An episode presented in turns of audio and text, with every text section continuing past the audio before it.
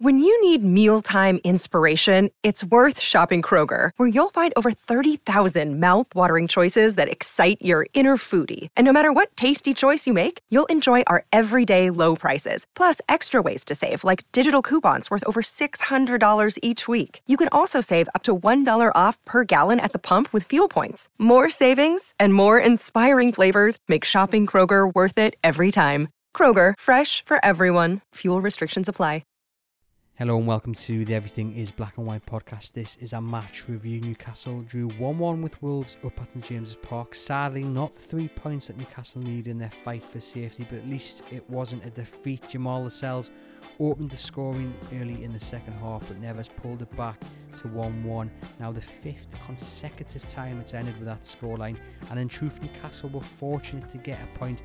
They were hanging on by the end of the game but all the focus is on the injuries to Allan Saint-Maximin and Miguel Almiron. It's been confirmed that Almiron has suffered a knee injury. He was in a tackle with Traore. He was looked in pain, and Steve Bruce said he was in distress at half time. We'll have a scan on Sunday, and we'll wait to find out the results of that. But it doesn't look good, and it is a real fear to go into this run of games where safety is the priority. To be doing that without Miguel Almiron. We're now going to hear from our chief sports writer Lee Ryder, who was up at St James's Park. Hello everyone, thanks for tuning in. As mentioned, Newcastle drew 1-1 with Wolves. I'm joined by chief sports writer Lee Ryder, who was at the ground to take in that game. Lee, positives from the game to take, many of them, plenty of chances created. You could say Newcastle were unlucky with the injuries and not to have grabbed a couple more goals in that first half where they dominated.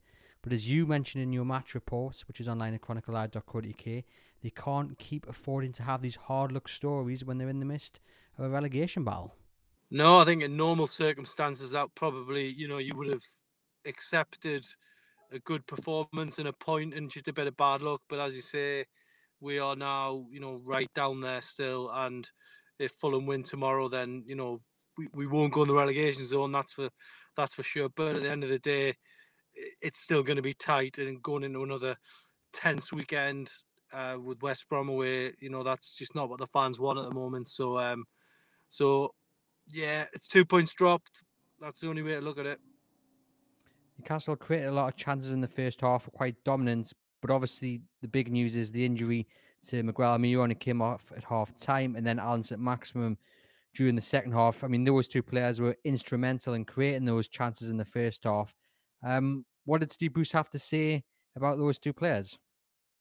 Well, unless you've seen it elsewhere, that he, hasn't clarified exactly what the injury is. So we we wait we are waiting news on on what that injury exactly is, and he only took limited questions uh, during the press conference. he only answered two questions from the newspapers. So so and not nobody who asked the question asked what the actual injury was. So we, we don't we don't know exactly what the problem is. All we know is he was in distress at half time, and you know from his point of view, he doesn't normally come off games, does he? Really, he normally stays on, battles on, and uh, he didn't do that today. So uh, it's you know Steve Bruce saying he fears the worst, but we're yet to get more details from it. It's very much a development story. And if he is out, and St Maximin is out, I mean, that is not something Newcastle United want to deal with going into this run where they are fighting for safety. Yeah, especially when you're already without Callum Wilson. You know, it's it, and also now it looks like Emil Krafth's picked up a bad injury as well. But we, we again, we don't know the the, the full extent of it. we just know he had to come off, and Newcastle are struggling for right back. So problems all over the pitch at the moment, and it, it means that someone's going to have to step up that game against West Brom and they're going to have to go down there and you know avoid defeat at least. Let's talk about some of the big points on the pitch. Then you had uh, Joelinton nearly getting a goal, and it was cleared off the line, and it was kind of a. Well, I'm not sure if it was a good clearance or the defender kind of just was lucky, but should Joelinton have scored that goal? Do you think, Lee? Oh, 100 percent. Hundred percent. I see. I said that at the time. I put a tweet tweet out straight away, and I said, you know, he's got to score from that position. And um, you know, a lot of people saying, "Oh, it was a great block on the line and all that," but no, sorry, forty million pound, number nine Newcastle. We needed to win this one, and that is a golden opportunity. You have to take that chance if you're going to uh, stay in the Premier League. And unfortunately, you know, it's just been the story of his career so far, and he just hasn't delivered yet again. And then the Wolves equaliser. It was a header by Ruben Neves, but there was seemed to be some confusion when Matt Ritchie came on. Um, a lot of people on social media asking kind of what, what was happening, what the formation was, and Lascelles has said he was a little bit uh, kind of confused by it. I'm paraphrasing there. He says he's going to go and find out what happened. Uh, what did you make of it, and what did Steve Bruce have to say about what went wrong there? Well, regardless of what the formation should be, you've got to stop the cross first and foremost. Uh, Hayden should have done better, um, you know, in the air with the challenge, and the goalkeeper should have kept it out. So three three things out of three Newcastle got completely wrong. So you know, three crosses there. So yeah, if you, if you want to win games like this, you've got to see out the game, and if you especially if you if you're not good enough to add to to your one 0 lead, you have to then see the game out. Newcastle just weren't capable of it, and um, it's it's a really big bitter blow tonight to to drop two points here. Feels like we've lost to me. That's that's the way I feel. And then Dubravka right at the, the death with a fantastic save off Silva. Again, did he know much about it? Regardless, he kept it out. And I, I don't know about you, Lee, but watching it here at home, I thought Newcastle lost that game um, when he when he met that in the air. Yeah, it was nearly uh, it was nearly defeat from the jaws of victory, wasn't it? And look, it was a top class save, and that's why he is a brilliant goalkeeper because he probably makes the error for the first one, but then he bounces back straight away and makes a superb stop like that. Um, few more games into it, I think he doesn't make that that error. It's just you know he's, he's come in. He he didn't have too much action really throughout the game. I think there was a save from Traore in the first half, but you know he's still he's still easing his way back in. He hasn't uh, played many games this season, so you probably got to give him a bit of uh, a bit of leeway. But unfortunately, it's probably cost Newcastle the two points tonight. Just a quick question on the on the subs. Obviously, we we had the injuries to Almiron and St Maximin. There was Ritchie and Murphy came on. Um, what did and then Ryan Fraser as well. What did you make of the fact that yet again the likes of Dwight Gayle and Andy Carroll were left on the bench? Yeah, I mean, I guess it was just the situation Newcastle were in, and they had to they had to really, you know, make those changes the way they did. Uh, look, the contract situation you know coincides with it. They haven't signed new deals. They haven't been offered new deals. Uh, maybe Newcastle are trying to send a message to them. I, I, don't. I don't know. We're not without being able to ask the, the manager questions on it. It's it's very difficult to establish exactly what's going on there. But just looking from my observation tonight is is that they had to make the changes they did simply because of the injuries that they had, and uh, those players didn't fit into the into that um, equation looking at the first half and the chances Newcastle had, I mean, St. Maximin had one on the back of the net, but he was offside. But maybe Willock should have put that effort in just before, uh, you know, the, well, the keeper saved it, didn't he? Um, is it again a case, though, Lee, that Newcastle creating chances, looking a bit more threatening, but just that clinical edge isn't there? And it, it, and it is a worry going forward into, you know, that fight for safety. Yeah, I mean, I, one of the first things I looked at after the game was, you know, how many goals Newcastle scored this season. They scored 27 from 26 games. There's actually some teams have got even less than Newcastle, which is quite quite incredible. So maybe that gives me a crumb of comfort tonight. But look, at the the day, Newcastle are in the position they're in. They're in a precarious position because they haven't taken chances when they've created them. They haven't won games when they've been on top. Old Trafford last week, they were on top either side half time. They end up with nothing. Uh, tonight they were on top. They've ended up with a draw when they should have won. So you know, there's arguably you know four points in the last two games chucked away, and there's plenty of other examples. You could go through the full fixture list uh, to to see that, and um, they've left themselves with a lot of work to do with a dozen games to go. Obviously, we've got Fulham, Crystal Palace tomorrow. So even if Fulham win that, Newcastle still out of the relegation zone by a point. And then I, I guess it, it, becomes a very important point, doesn't it? Um, but looking at the games ahead, Lee, I mean, how how important do you think the result tonight will will impact you know the weeks to come? Well, it's it, it's down to Fulham again, isn't it? So, you know, going forward, New, Newcastle need to pull. They need definitely need to pull away before that last game. against Fulham.